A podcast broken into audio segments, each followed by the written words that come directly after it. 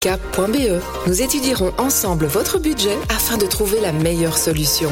Radio Judaïka, depuis 40 ans, la radio de la communauté juive et de ses amis.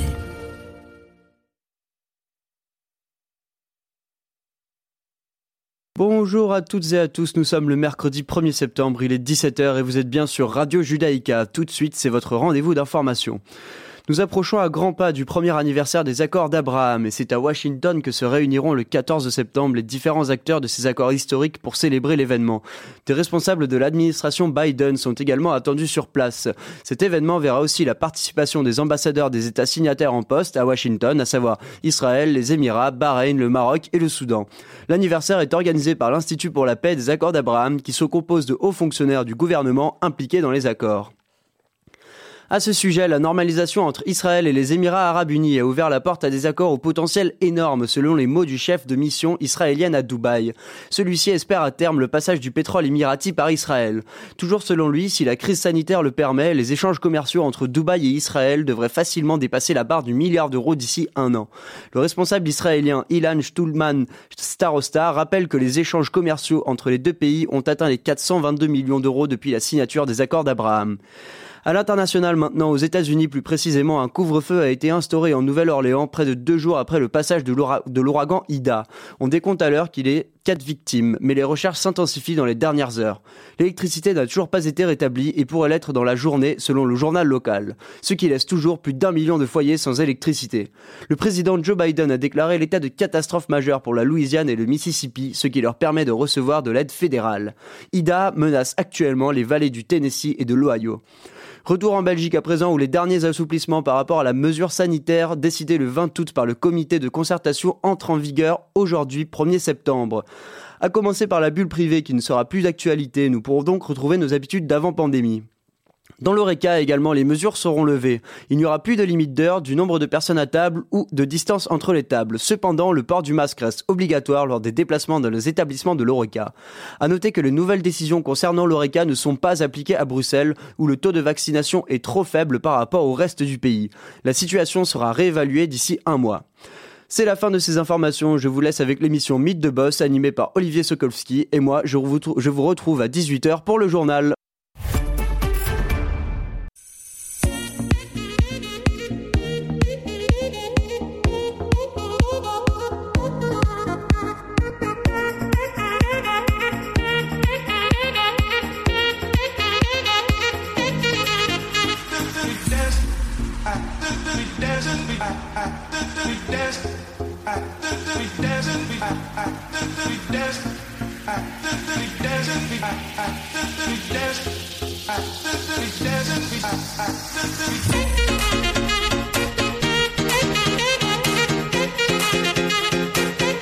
Voilà, ravi de vous retrouver pour la deuxième partie de Mythe de Boss.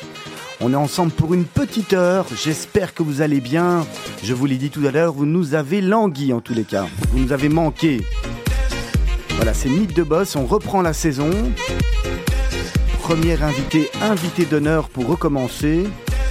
C'est son Excellence l'ambassadeur d'Israël Emmanuel Narchen qui est avec nous.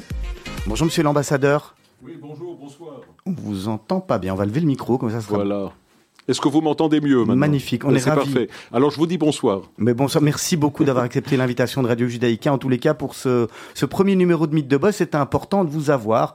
Vous savez que chaque semaine, nous, on reçoit des, des entrepreneurs, on reçoit, il nous arrivait de recevoir des médecins, des comédiens. Ce qu'on n'avait pas encore eu, c'était une euh, l'explication de ce qu'est un ambassadeur. On, on- on va en parler euh, en long et en large. En tous les cas, on a, on a du temps pour ça. Et pour m'accompagner aujourd'hui, j'ai le plaisir d'acquérir Laurent Poznantek, une voix bien connue de Radio Judaïka. Bonjour Laurent, ravi de vous retrouver. Merci Olivier, bonjour à tous, euh, son excellence, euh, monsieur l'ambassadeur, bonjour. Bonjour.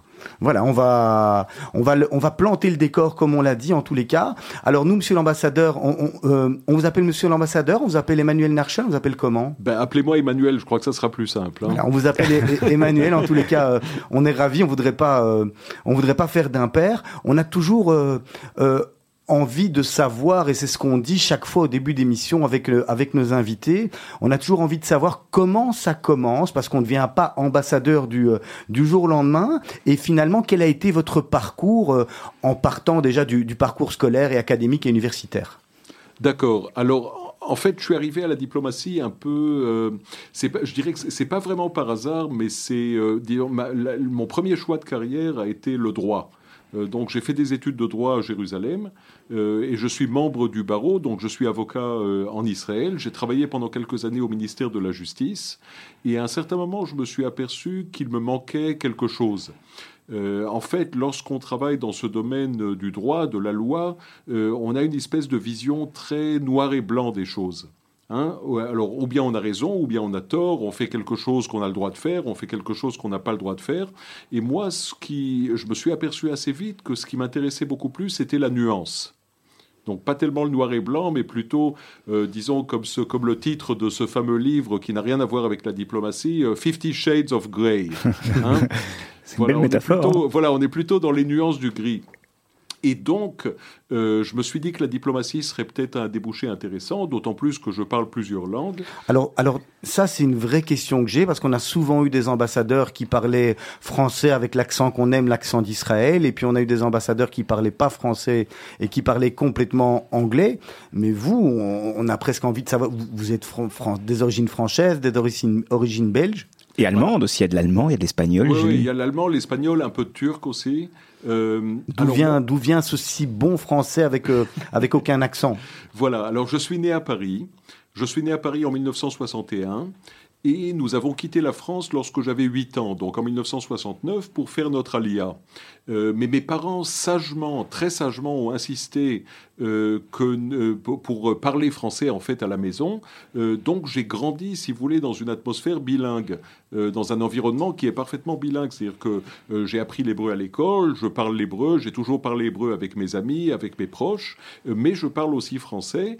Et puis, et c'est ce qui est important, en fait, mon français a évolué parce que souvent on rencontre des Israéliens, disons, qui ont un français qui est plutôt, qui reflète plutôt l'âge d'enfance ou le, l'école maternelle, euh, alors que dans mon cas, j'ai quand même fait l'effort de faire évoluer mon français, et je crois que c'est très utile, c'est très intéressant.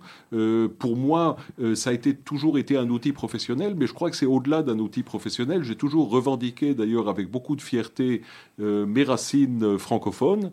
Euh, et bien que je sois euh, plutôt éloigné de la France, étant diplomate israélien, euh, je, sens quand même une certaine proximité. Et pour moi, c'est quelque chose de très important. Donc, si vous voulez, je suis, dans un métier, et c'est pas par hasard, je pense, que j'ai choisi un métier qui est justement un métier de dialogue et dans lequel la langue joue un rôle très important. Alors, c'est la langue, c'est la culture, c'est la compréhension de l'autre. Mhm. On va, on, va euh, revenir juste une seconde sur votre parcours, hein, parce que là, on est passé de l'avocat au, euh, diplomate, et puis, et puis qu'est-ce qui se passe? Voilà, alors euh, je, m'y suis tout, de suite plus. Hein. C'était, j'ai commencé en fait ma carrière diplomatique en 92, euh, donc il y a bientôt 30 ans. Euh, ça m'a tout de suite plu. Alors, euh, étant donné que je parle un français parfait, mon ministère, dans son infinie sagesse, m'a envoyé au Venezuela.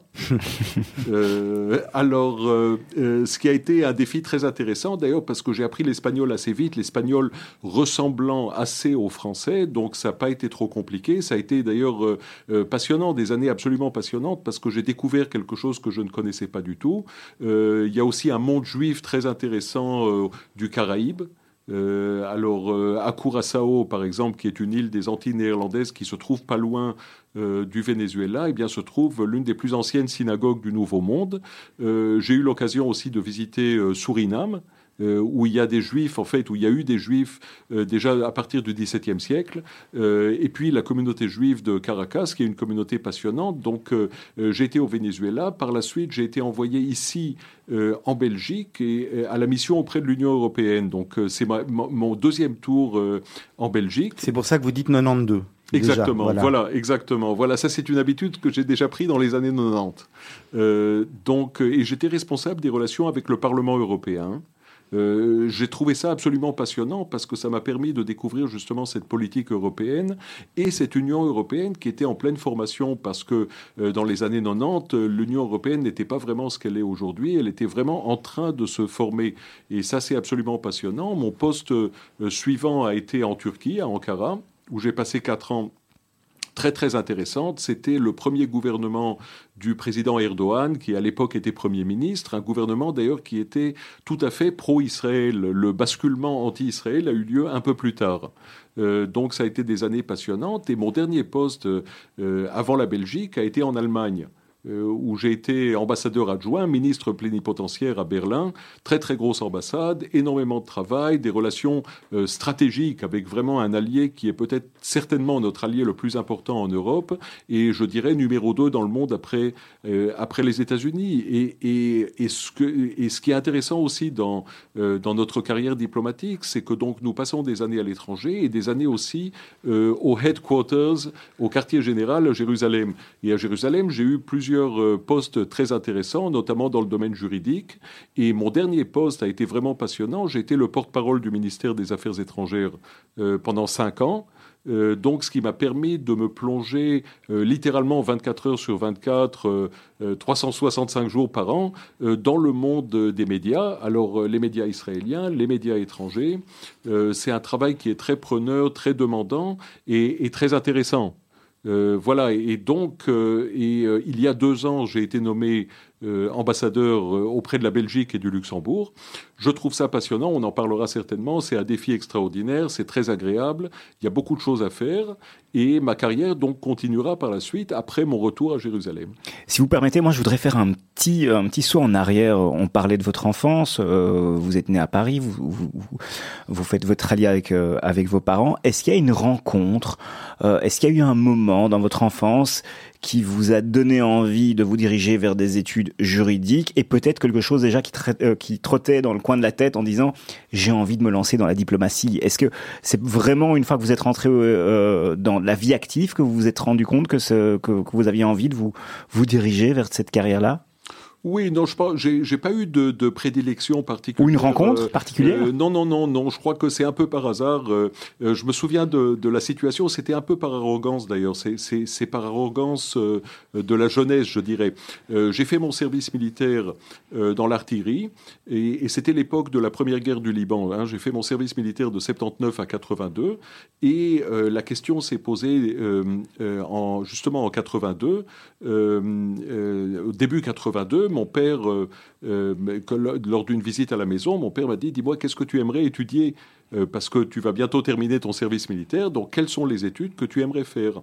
Et moi, réponse, question, réponse très arrogante, je lui ai demandé Dis-moi, quelle est la faculté à laquelle c'est le plus difficile d'être accepté? Quelle est la faculté ou le département qui est le plus coté? Euh, alors lui euh, m'a répondu, parce qu'ils ils sont, mes deux parents sont profs à l'université hébraïque, donc ils connaissent bien euh, l'université. Ils m'ont dit, écoute, c'est la médecine ou le droit. Or, vu que la médecine ne me disait absolument rien, je me suis dirigé automatiquement vers le droit. J'ai été accepté à la fac de droit, j'ai fait des études de droit qui m'ont comblé, qui m'ont vraiment intéressé parce que c'est des études passionnantes dans la mesure où il y a un côté théorique, un côté intellectuel, et puis il y a aussi un côté très pratique. Et, c'est exactement ce que j'ai cherché, en fait, ce mélange de la théorie et de la pratique. C'est quelque chose qui m'a toujours passionné et que j'essaye euh, d'amener avec moi aussi dans euh, ma pratique du métier de diplomate et certainement du métier d'ambassadeur. Euh, monsieur l'ambassadeur ou Emmanuel Narchen, euh, l'année se termine. Hein, si, on, si on doit déjà dresser un, un bilan de, de l'année euh, écoulée, quels ont été pour vous les, les, meilleurs moments de cette année, on va dire, et, et, les plus compliqués et les plus compliqués à gérer? Bon, ça a été une année particulièrement compliquée, il faut le dire, et très frustrante à tous les niveaux. Parce que le Covid a porté atteinte de manière dramatique à notre capacité de travailler. C'est une année en fait euh, où les rencontres ont été très difficiles, euh, les rencontres en présentiel. Moi, je suis pas très partisan du Zoom. Je sais que le Zoom est devenu à la mode, mais ça remplace pas le contact humain et le contact direct entre des gens. Et ça, ça a été très difficile pendant cette année. Ce qui est fort dommage d'ailleurs, parce que c'est une année euh, et, ça a été mentionné auparavant, c'est une année qui a quand même commencé par les accords d'Abraham.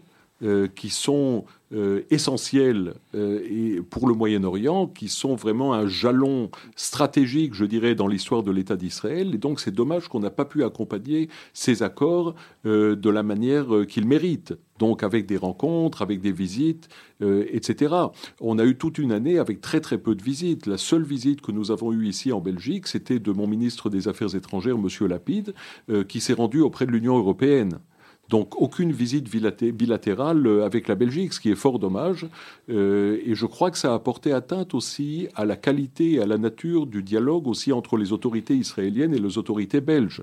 Parce que parfois, il y a des petites frictions, euh, il y a des petits désaccords, et la meilleure manière de, les régler, eh bien, c'est en discutant. Or là, la discussion devient, devient très difficile.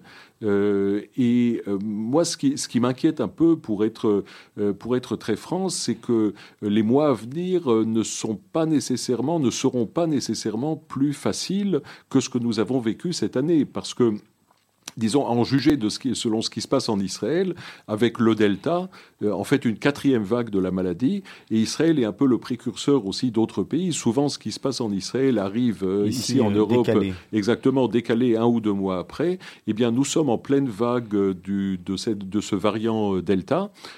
avec malheureusement des victimes, des malades, moins euh, c'est moins grave que ce que ça aurait pu être grâce au vaccin. Euh, néanmoins, c'est grave, c'est dangereux, et je crains que cela n'arrive ici et que ça porte atteinte aussi à notre capacité de travailler aussi dans les mois à venir. Alors, ce que je propose, Laurent, c'est que vous, posiez la, prochaine question. On va demander à Emmanuel Nerchen de ne pas répondre, mais comme ça, on va teaser, et puis on va marquer une première pause musicale.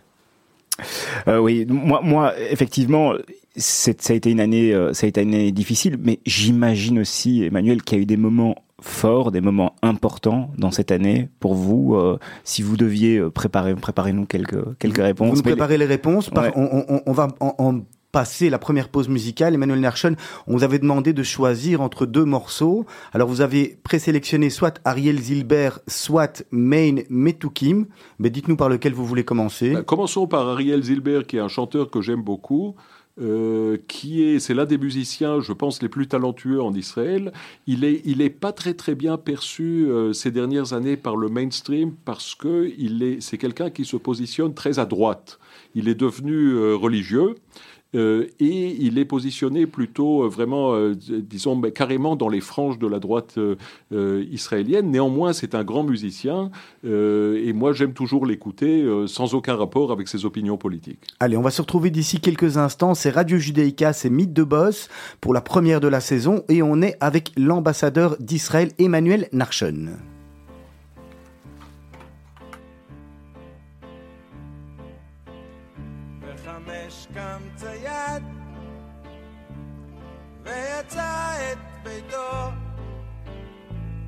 אל היער צעד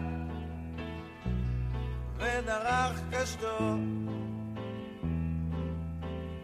עד הערב סבב לא הצליחה דרכו. גם צמא גם רעב אחזו אותו. שר פנים וניסר, חזר לכפר, והנה זוג ברבורים בנהר, לבנים ויפים, אוהבים וזקופים. מיד חטא שלח באחד, או, או, באחד, חטא שלח באחד,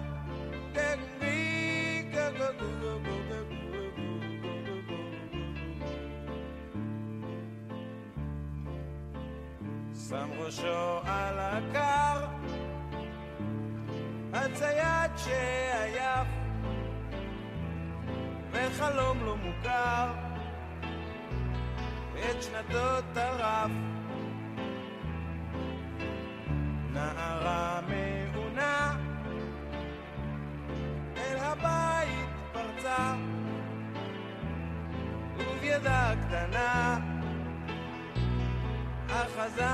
החזן הוצא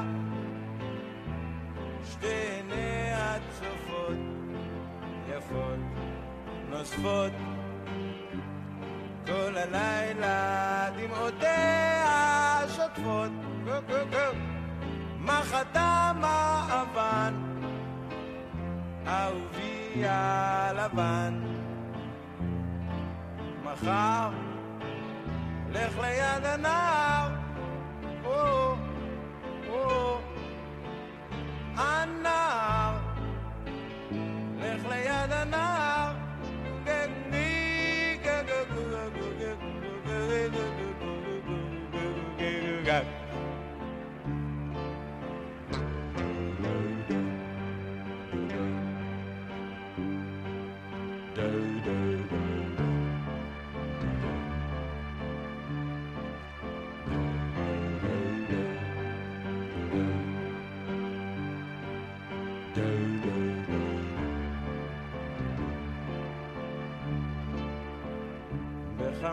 קם צייד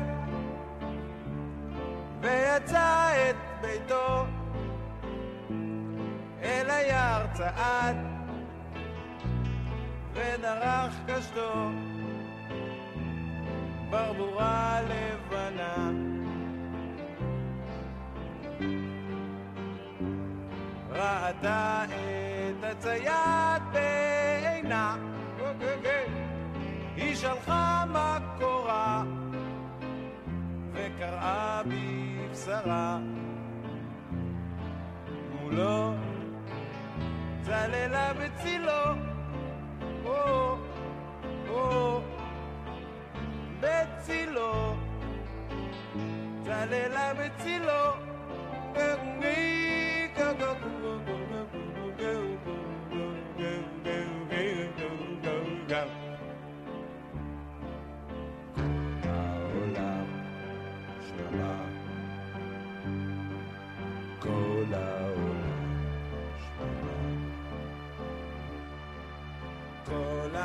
העולם שממה כל העולם שממה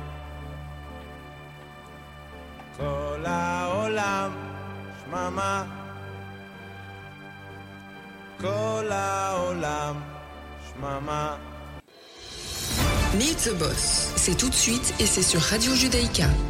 Voilà, le petit jingle annonce tout. Vous êtes bien, on est dans Mythe de Boss avec mon co-animateur aujourd'hui, Laurent Postdanté, quel plaisir, j'ai le plaisir de, de l'avoir parmi nous euh, dans le studio, et notre invité, l'ambassadeur d'Israël en Belgique et auprès du Luxembourg, faut pas l'oublier, Emmanuel Narchen. Merci euh, d'avoir répondu à notre invitation. Merci Olivier aussi de m'avoir euh, proposé de, me joindre à vous aujourd'hui. Euh, on parlait, on parlait évidemment des temps forts cette année. On a parlé des, ben, du fait que vous, n'y avait pas énormément de rencontres. Nos libertés étaient privées. On va pas revenir là-dessus, mais il y a quand même eu, rassurez-nous, quelques moments positifs dans, cette année difficile. Ah oui, il y a eu des moments extraordinaires. Non, non, non, mais c'est pas c'est pas pour présenter une espèce d'image totalement noire ou négative. Il y a de très très belles choses qui sont passées. Alors, euh, pour vous donner quelques exemples, d'abord parlant des accords d'Abraham. Alors, j'ai eu euh, le plaisir de rencontrer en fait pour la première fois euh, mes homologues émiratis et marocains. Ça a été formidable euh, parce qu'en fait, euh, lorsqu'on se croisait précédemment, c'était toujours de loin avec un petit hochement de la tête. Tout ça, c'est dans le cadre, je dirais, du code diplomatique. Alors, on se serre pas la main en public, mais on se dit bonjour. Et là, vraiment, j'ai eu l'occasion de les rencontrer. On a eu invité à la maison, d'ailleurs, mon collègue émirati et, et, son épouse, qui elle aussi est diplomate. Mon épouse aussi, d'ailleurs, est diplomate ici à la mission auprès de l'Union européenne. Donc, c'est, si vous voulez, on était entre couples de, de diplomates. Diplomate, ça, a été, ouais. ça a été formidable et je crois que ça représente et ça, ça vraiment de la manière la plus concrète possible ce que signifient ces accords d'Abraham parce que ça permet à des gens de se rencontrer. Euh, un autre moment fort, et vous parliez du Luxembourg justement parce que c'est important, il ne faut pas oublier euh, le Grand-Duché du Luxembourg euh, dont je suis aussi euh, responsable au niveau des relations euh, avec Israël. Alors un moment très important euh, à Luxembourg justement c'était fin janvier euh, de cette année, le, 20, le 27 janvier plus exactement, lorsque le Luxembourg a signé un accord euh, qui est très important dans le domaine de la mémoire de la Shoah. Euh, c'est un accord qui prévoit des fonds euh, assez importants pour préserver la mémoire de la Shoah et pour préserver la mémoire de la persécution des Juifs à Luxembourg.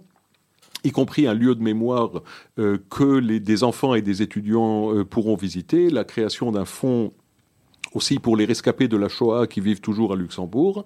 Et puis, et ça c'est pas inintéressant, un accord avec les banques luxembourgeoises euh, qui prévoit l'ouverture de comptes et de coffres-forts euh, qui avaient été restés intacts depuis la Seconde Guerre mondiale.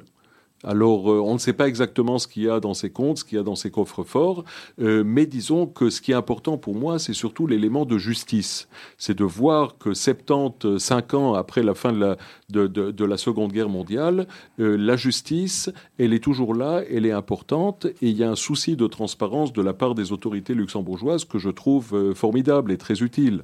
donc, il y a eu des choses très importantes qui se sont passées.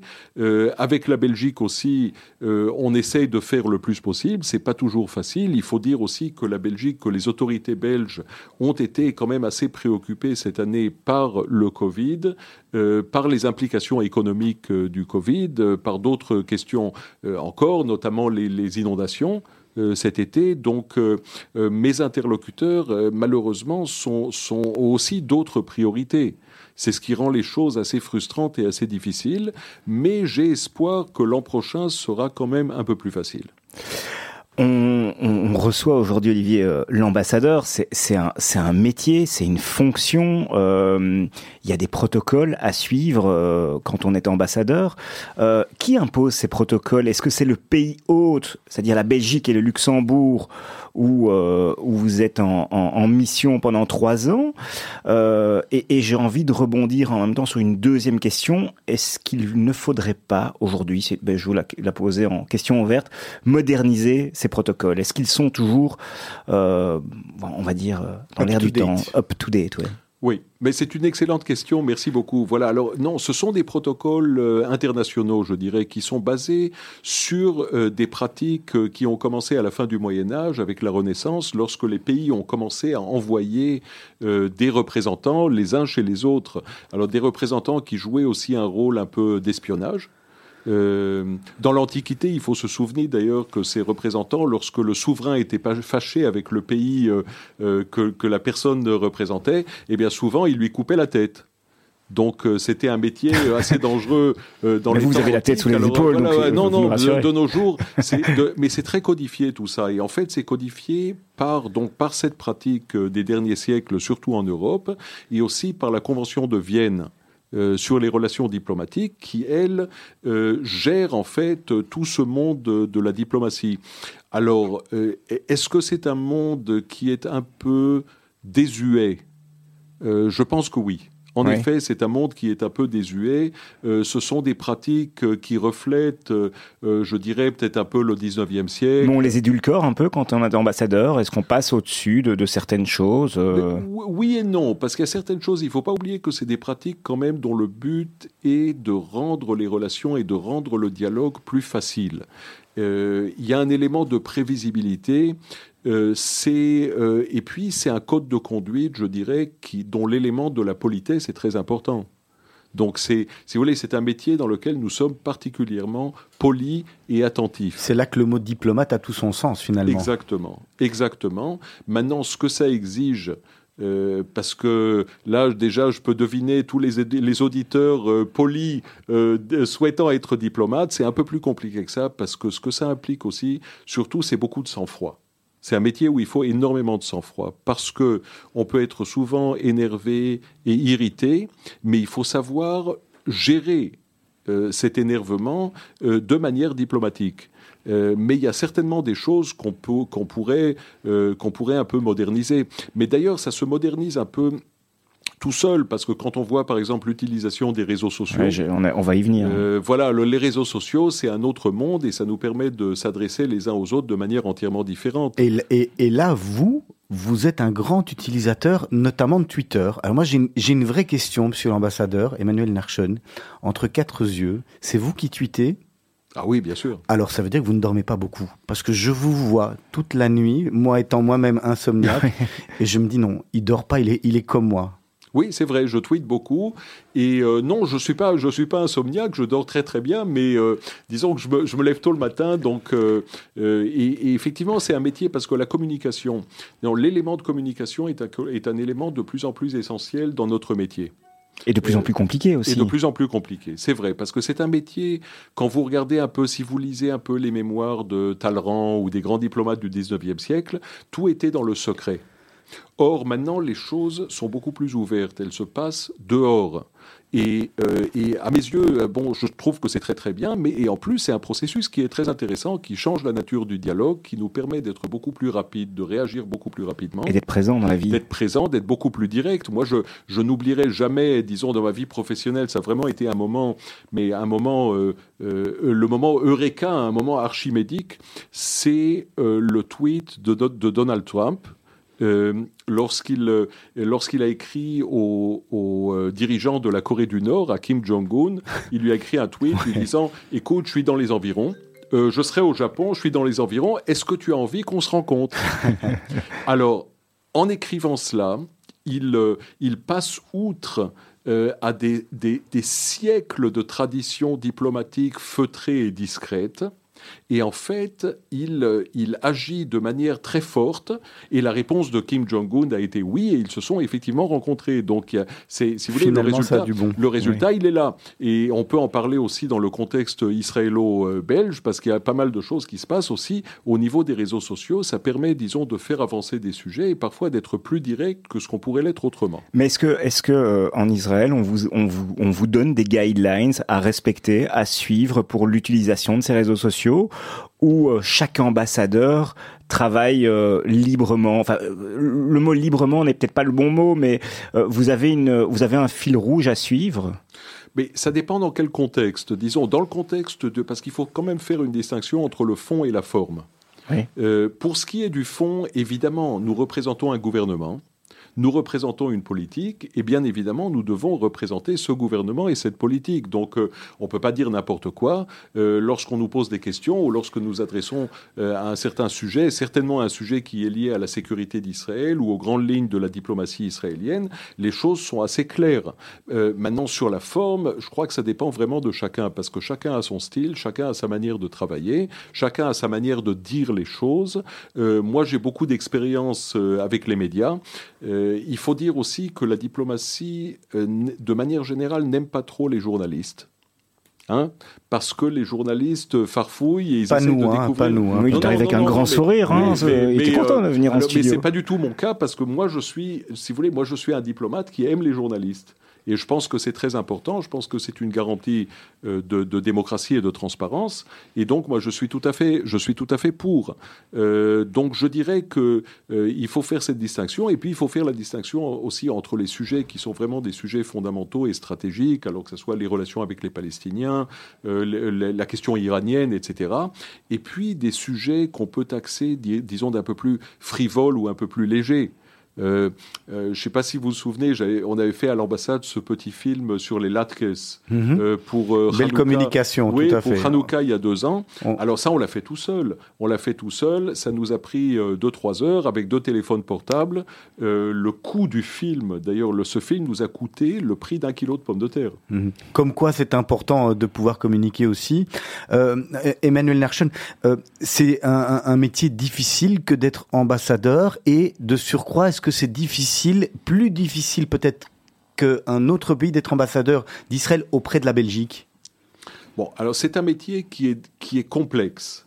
Euh, je ne sais pas si le mot difficile, oui, il est difficile dans la mesure où effectivement il exige euh, beaucoup d'attention.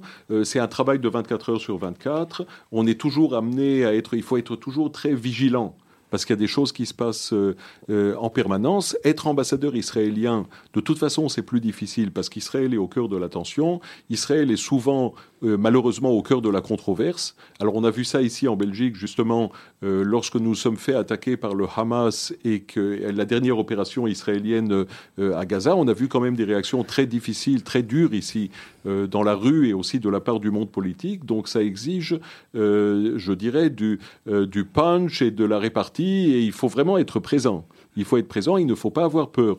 Euh, maintenant, de, de, manière générale, je dirais que c'est un métier passionnant. Alors, euh, euh, avant de devenir ambassadeur, on est souvent diplomate pendant de longues années, on apprend le métier, c'est un métier qui exige beaucoup d'expérience. On l'apprend d'abord avec sa famille? Non, non, non, non. Moi, j'ai toujours, euh, j'ai toujours fait très attention de ne pas être diplomate en famille, parce que c'est une erreur. Hein. Euh, je vois effectivement des collègues qui n'arrivent pas tellement à faire la, la, part des choses. La, part des choses, et je crois que c'est une erreur, parce que si on parle à ses enfants comme on parle aux collègues du ministère des Affaires étrangères de tel ou tel pays, euh, je crois qu'on ne sera pas vraiment pris au sérieux. les enfants ne comprennent pas toujours la nuance et la subtilité. Des fois, il faut savoir être clair et direct, et, et donc il faut savoir adapter le langage aux circonstances. Emmanuel Narchon, alors, le rôle d'un ambassadeur, bien sûr, c'est d'être médiatique, vous, entre autres, et puis, et puis vous rencontrez euh, tout au long de votre carrière des, des personnalités, hein, parce que vous êtes un, un personnage public. Est-ce qu'il y a des personnalités qui vous ont vraiment marqué, qui sont, euh, qui ont été, euh, qui ont été importants, des, des, personnages publics où vous vous dites, ah, j'ai vraiment de la chance, je fais un beau métier, je suis ambassadeur, quelle belle rencontre. Ah oui, tout à fait. Hein. Au fil des années, j'ai rencontré des gens. Donnez-nous des noms. Nous, c'est comme voici, comme Gala, on aime bien savoir les petits secrets. Oui, hein. mais alors pour vous donner juste quelques quelques exemples. Alors par exemple, quand j'étais ici en Belgique euh, euh, il y a 25 ans, quand je m'occupais des relations avec le Parlement européen, alors j'ai j'ai rencontré, par exemple, il y avait une membre du Parlement européen, Nana Mouskouri. Ah oui. Alors, alors rencontrer Nana Mouskouri, c'est quand même quelque chose, parce que c'est quand même, c'est une chanteuse. Bon, les jeunes la connaissent plus tellement maintenant, mais disons. Elle est grecque, hein? Oui, mais dans les années 60, 70, 70, pardon, c'était quand même une personnalité. Euh, j'ai rencontré des hommes politiques euh, formidables, justement à l'époque. Alors, euh, au Parlement européen, pour vous donner des, des, des, noms, pour mentionner des noms belges, il y avait Léo Tindemans, euh, Willy de Klerk, euh, Antoinette Spaak. Faites-nous rêver. Euh, les grands noms de la politique, belge, étaient membres du Parlement européen. Donc ça m'a donné l'occasion vraiment. Et c'était des gens qui étaient très accessibles, très ouverts et très amicaux envers Israël d'ailleurs. Donc c'était un grand plaisir et pour moi c'était vraiment un honneur que de rencontrer tous ces gens. Et aujourd'hui aussi, les gens que je rencontre, c'est quand même, ce sont des personnalités. Et en tant qu'ambassadeur, j'ai un accès euh, que je n'aurais pas autrement. Euh, et, et, je trouve ça absolument passionnant. Est-ce qu'on a euh, des passes droits quand on est un ambassadeur? Bah, oui, et non, si vous voulez. On a, il y a, y a, une espèce d'enveloppe, je dirais, qui, dont le but est de, est de rendre la vie plus facile. Alors, euh, en tant qu'ambassadeur, c'est pour l'aspect pratique. Ça. Il y a une voiture, il y a un chauffeur, il y a un appartement de fonction, euh, il y a tout un, il y a tout un petit monde, si vous voulez, dont le, qui, qui, est là pour vous rendre la vie plus facile et pour vous permettre d'exercer votre métier. Mais je crois que ça serait une grave erreur que de se concentrer là-dessus ou de se tromper en pensant que c'est ça le cœur du métier. Ça, c'est juste un instrument dont le but est de nous permettre d'exercer notre métier de la meilleure manière possible. Euh, alors évidemment, c'est un statut. Euh, être ambassadeur, c'est pour et beaucoup de gens y aspirent. Et pour nous, euh, moi, pour moi, si vous voulez, c'est le sommet de ma carrière.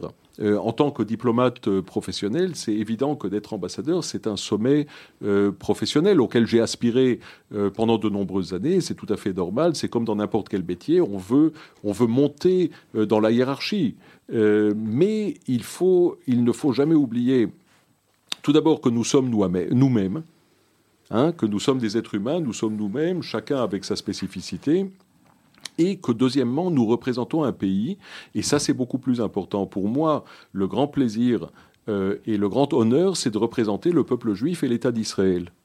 C'est pour ça, euh, notamment, que je suis rentré en diplomatie. Et ça m'intéresse beaucoup plus que tel ou tel privilège ou prérogative euh, qui, qui découle du fait que je suis ambassadeur.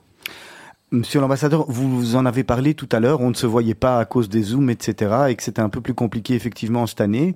Est-ce que la Belgique, euh, à travers sa ministre des Affaires étrangères, Sophie Wilmès, qu'on connaît bien, Radio Judéca, a prévu dans les, dans les jours, dans les mois qui viennent, de, de partir euh, euh avec vous, je suppose, faire, faire une visite, une visite d'État en Israël? Oui, bah alors là, permettez-moi de ne pas répondre au nom de Madame Wilmès ou au nom de la diplomatie belge, parce que c'est vraiment pas, non, mais c'est pas mon rôle et je me permettrai pas de le faire. Mais, et, mais je peux vous assurer que si une telle visite euh, a lieu, évidemment, elle sera, elle sera rendue publique parce que c'est important. Euh, j'ai eu l'honneur et vraiment le grand honneur d'accompagner euh, le roi, le roi Philippe, qui s'est rendu en Israël l'an dernier pour les 75 ans de la libération d'Auschwitz, un très très grand un très très grand événement, très important. C'était en 2020, donc juste un peu avant le Covid. Euh, euh, et, ça, ça a été quelque chose d'absolument extraordinaire. Donc je suis certain qu'on continuera à avoir des visites de haut niveau, que ce soit de Madame Wilmes et d'autres ministres encore, et qu'on aura l'honneur d'accueillir ici en Israël aussi, en, Belgique, des, personnalités israéliennes. Euh, donc moi, ce que j'aimerais voir, c'est un retour à, la normale. Alors la Belgique se préoccupe de ce qui se passe au Moyen-Orient, c'est tout à fait normal, c'est tout à fait légitime, et on en parle beaucoup même si on n'est pas toujours d'accord. Vous, vous, considérez que, que la Belgique est, plus antisémite qu'un autre pays ou plus anti-israélien? Moi, je c'est la même chose quand on voit des... Mais là, on fait deux secondes de, politique, parce que c'est, n'est pas le but de l'émission d'aujourd'hui. Mais est-ce qu'on, quand on voit des partis comme le PTB, comme Écolo, le, PS, le PS, est-ce que les Juifs, ils ont encore leur place finalement en Belgique? Bon, alors là, là permettez-moi de faire la part des choses, parce que tout d'abord, c'est pas, moi, je, ne parlerai certainement pas au nom des Juifs de Belgique, mais je peux vous dire que effectivement, euh, et j'ai suivi de, très très près, disons, le discours politique euh, en Belgique ces derniers mois, et certainement pendant l'opération militaire euh, de, de Gaza, qui, qui, dont, qui a été en fait, qui nous a été imposé par, par, le Hamas. Et je dois vous avouer que j'ai été assez choqué. Euh, j'ai suivi notamment euh, un débat qui a eu lieu ici au Parlement bruxellois. tout à fait, on s'en rappelle. Euh, alors, je, crois que j'ai été l'un des rares masochistes à avoir suivi tout le débat. Ça a duré trois heures. ça a été terrible. ça a été choquant. Et, et, je dois vous avouer que je me suis senti très déçu et aussi très inquiet. Euh, notamment pour les Juifs de Belgique. Parce que le discours, si vous voulez, ce que j'ai entendu, c'est une surenchère euh, anti-israélienne euh, qui, qui, se dirige aussi vers un certain antisémitisme. Alors je laisse ouvert la question parce que c'est une question qui n'a pas vraiment de réponse si, quand on nie le droit d'existence de l'État d'Israël, est-ce qu'on est antisémite ou non? Ça, c'est une, autre question. Mais j'ai entendu des gens qui niaient le droit d'existence de mon pays. J'ai lu euh, une de vos déclarations c'était un tweet. Il y a, quelques semaines, vous disiez l'antisémitisme gagne les élites belges. Non, non, c'était le titre d'un, c'était le titre d'un article qui avait été publié dans la Libre Belgique. Donc en fait, c'était le, le c'est ce titre, je ne l'avais pas choisi. Ce n'est pas moi. Ce choix des mots euh, ne, de, ne, ne, vient pas de moi, mais c'était tout simplement le titre de l'article. Mais c'est un article qui reflète une inquiétude profonde. Euh, et euh, quand on, et on est en droit de se poser des questions quand on voit cette surenchère. Euh, et euh, qui, est, qui, est, dangereuse, qu'on ne voit pas dans d'autres pays. Euh, pour vous donner un autre exemple, et ça aussi c'est quelque chose qui m'a choqué et qui m'a profondément attristé, c'est le carnaval d'Alost. moi, je ne m'imaginais pas qu'en 2020, puisque c'était en 2020, avant le Covid, c'était un peu juste avant le Covid, on verrait dans les rues d'une démocratie d'Europe de l'Ouest des gens déguisés en juifs fourmis, juifs cafards ou juifs rats. Hmm. C'est quand même assez particulier. Euh, c'est pas digne euh, d'une démocratie euh, occidentale que de, permettre une chose pareille. Alors on m'a expliqué que ce n'est pas la responsabilité euh, du gouvernement fédéral, que c'était ça s'est situé au niveau de la région. je, dois, je dois vous avouer que j'ai pas très très bien compris la distinction. Euh, dans la mesure où c'est un événement qui a lieu ici en Belgique et qui n'est pas à l'honneur de ce pays. Est-ce que euh, Emmanuel Nerchen, c'est aussi le rôle d'un ambassadeur de dire euh, à la communauté juive de, de Belgique et du Luxembourg allez, venez, faites votre alia, ou est-ce que finalement ça vous sortez tout à fait de vos prérogatives? Non, mais c'est quelque chose que je ne fais pas d'ailleurs. Je ne dirai pas euh, et je n'imposerai pas un choix à quiconque. Et en plus, c'est vraiment pas ma responsabilité. Euh, si pour, pour me référer encore une fois à cette fameuse convention de, de, Vienne, mon rôle est de promouvoir les bonnes relations entre Israël et la Belgique et pas d'exprimer une opinion sur ce que doivent faire tel ou tel euh, citoyen euh, de, de, tel ou tel pays. Euh, mais la, question se pose aussi différemment. Est-ce que c'est mon rôle que de m'exprimer au sujet de l'antisémitisme en Belgique? Et, là, la réponse, à mes yeux, est clairement oui. Parce que je suis le représentant du pays du peuple juif. Parce que l'État d'Israël est un pays unique au monde, parce qu'il est le seul pays juifs au monde et en tant que représentant du pays du peuple juif. D'ailleurs, étant juif, la question si moi je suis juif ou non n'a absolument rien à voir. J'ai beaucoup de collègues aux affaires étrangères qui ne sont pas juifs, qui sont chrétiens, qui sont musulmans et qui s'expriment de la même manière contre l'antisémitisme. Euh, parce que ça fait partie de notre, je dirais, de notre devoir en tant que diplomate israélien de s'exprimer à ce sujet. Votre relation avec la presse belge, alors euh, vous êtes évidemment chez vous euh, à Judaïka, mais on n'est pas les seuls. Comment ça se passe avec les autres journalistes? Bon, on, on, vous a vu évidemment très présent pendant le dernier conflit, mais est-ce qu'aujourd'hui vous trouvez que le travail de journalisme est-il à la hauteur, selon vous, en Belgique? Bah, je dirais que tout d'abord, euh, ce que, ce que j'ai trouvé, et, ça c'est fort utile euh, d'un point de vue professionnel, c'est que toutes les portes étaient ouvertes. Donc euh, personne ne m'a jamais refusé. C'est un bon client, vous parlez bien. Ah bah, oui, d'accord, mais je veux bien. Mais même, vous savez, on peut fermer les portes même si le client est bon, hein, si on a envie. les portes ont toujours été ouvertes et on a toujours été attentif à mes arguments. Et ça, de mon point de vue, c'est très très bien. Euh, je n'ai pas l'impression, et je crois que ce serait une erreur, que d'essayer de caractériser la presse belge de manière générale, ou tel ou tel segment ou élément de la presse belge en disant ah, ils sont comme ci, ils sont comme ça.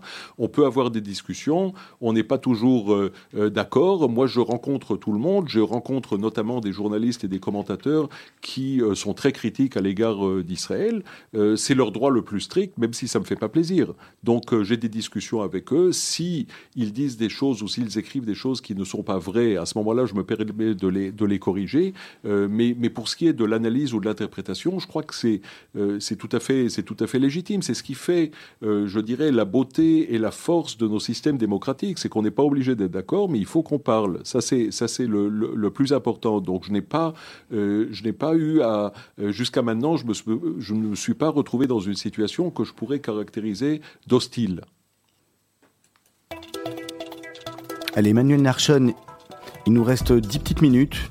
On va attaquer doucement les questions de la fin. C'est des questions qu'on vous pose rapidement. On vous demande de, répondre un, peu rapidement. Euh, qu'est-ce qui vous fait le, vous lever le, avec le, sourire le matin? Ah, mon chien, mon chien Napoléon.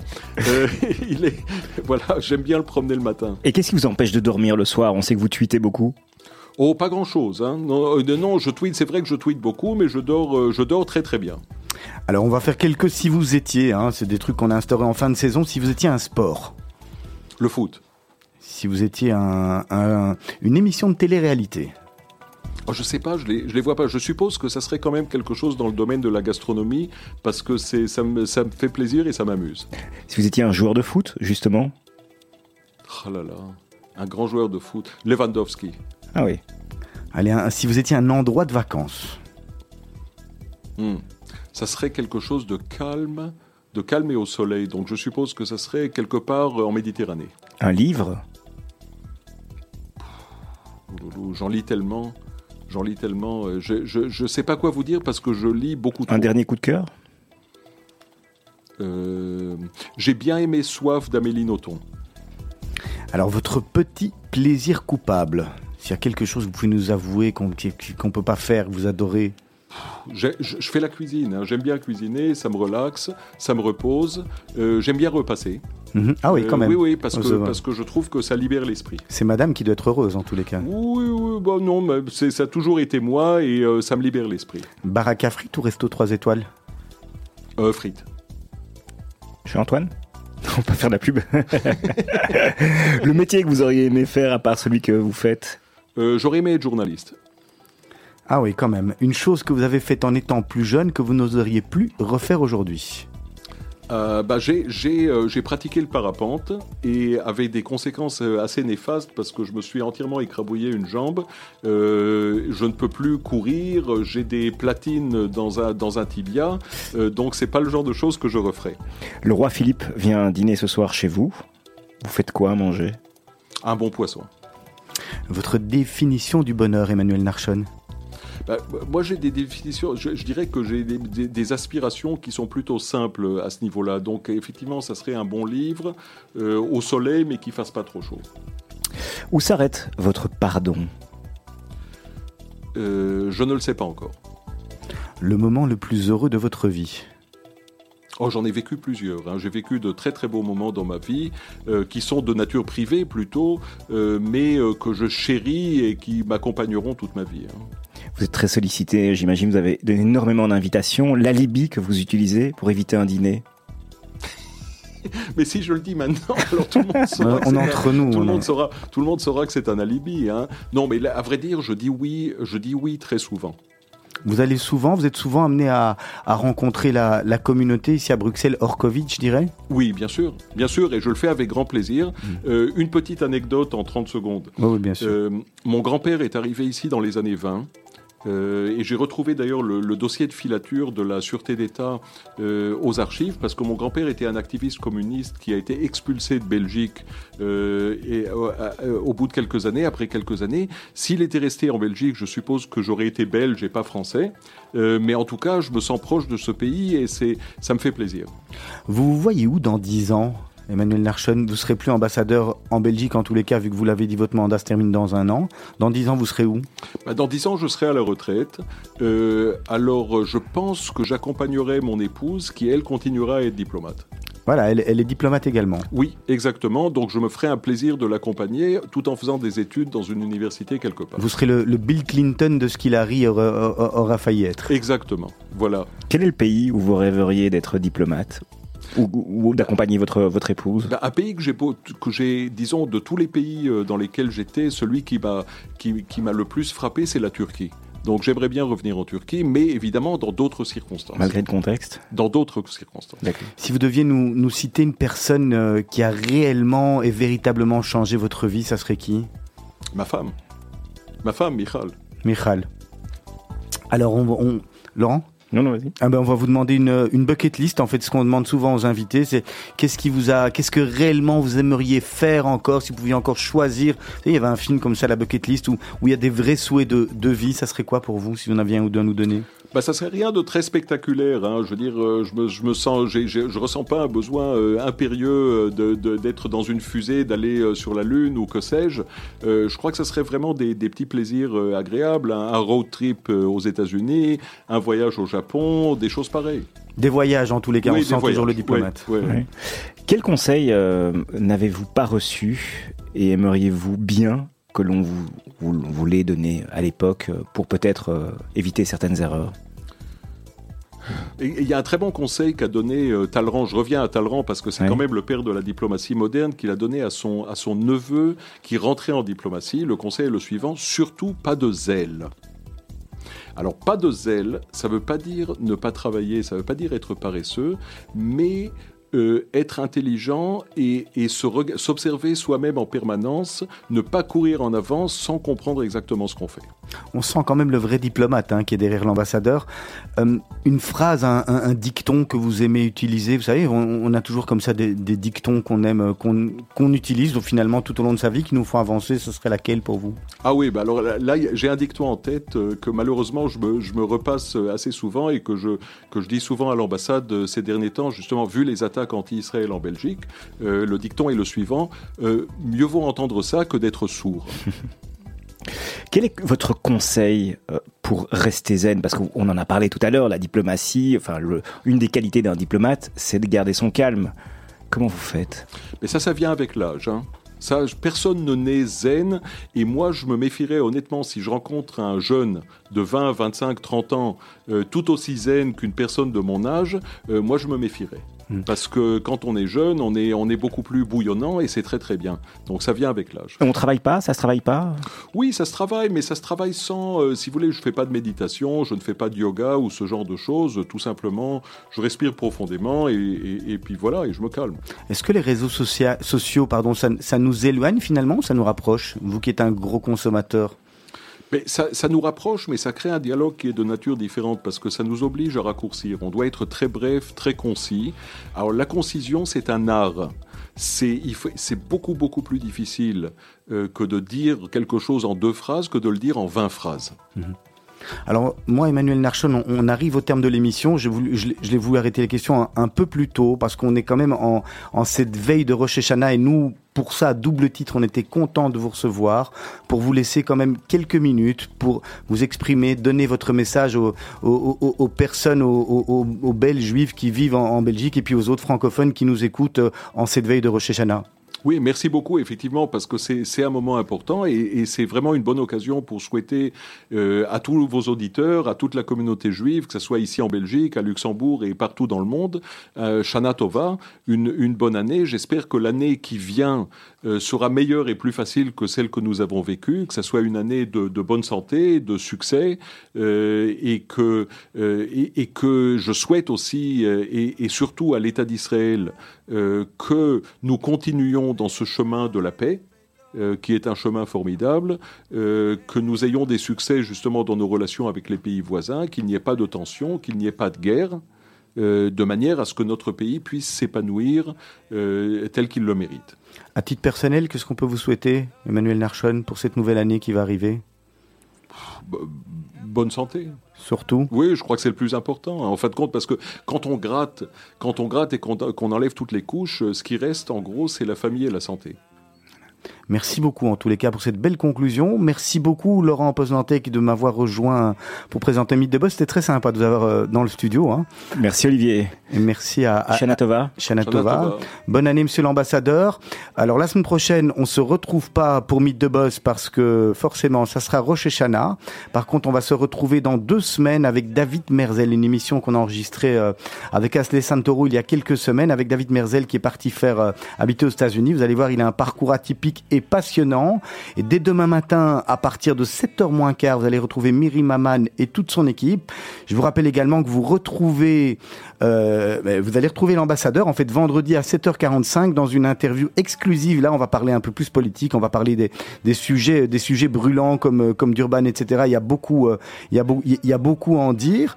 Et puis, je vous donne également un rendez-vous dimanche matin sur le 90.2 euh, et également sur le Facebook Live. On va faire une émission spéciale Rocher Chana comme on fait chaque année. Je serai accompagné ici en studio euh, du Raph Chalençon, euh, qui, est, bien souvent avec nous à la radio, de Raph Pinson, et vous pourrez appeler pour, pour vous souhaiter, pour vous nous souhaiter, euh, souhaiter à vos amis Shanatova. On se donne rendez-vous euh, pour Mythe de Boss dans deux semaines. Passez une, une belle soirée. Merci, monsieur, encore une fois, l'ambassadeur d'être venu avec nous. Merci. Merci. Laurent, et à très bientôt. D'ici quelques minutes, vous allez retrouver Blaise van der Linden pour le grand journal de 18h.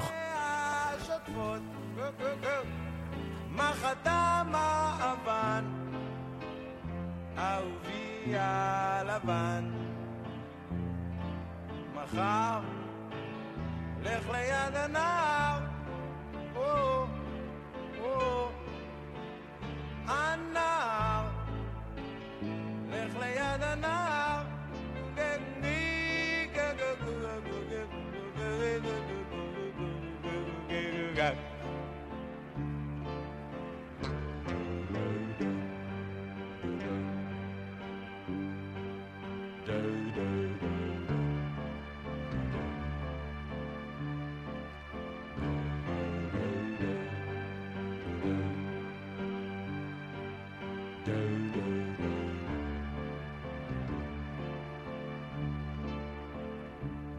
בחמש קם צייד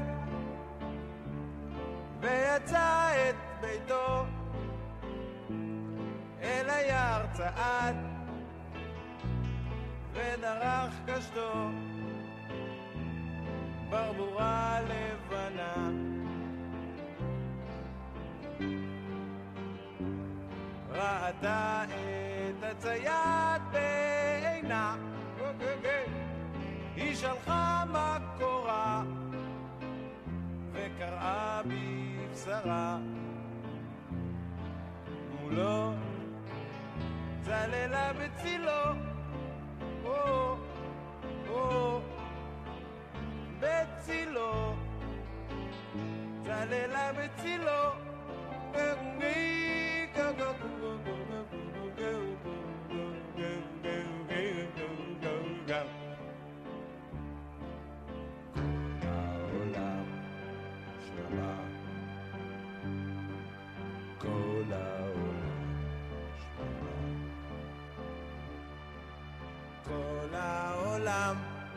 time out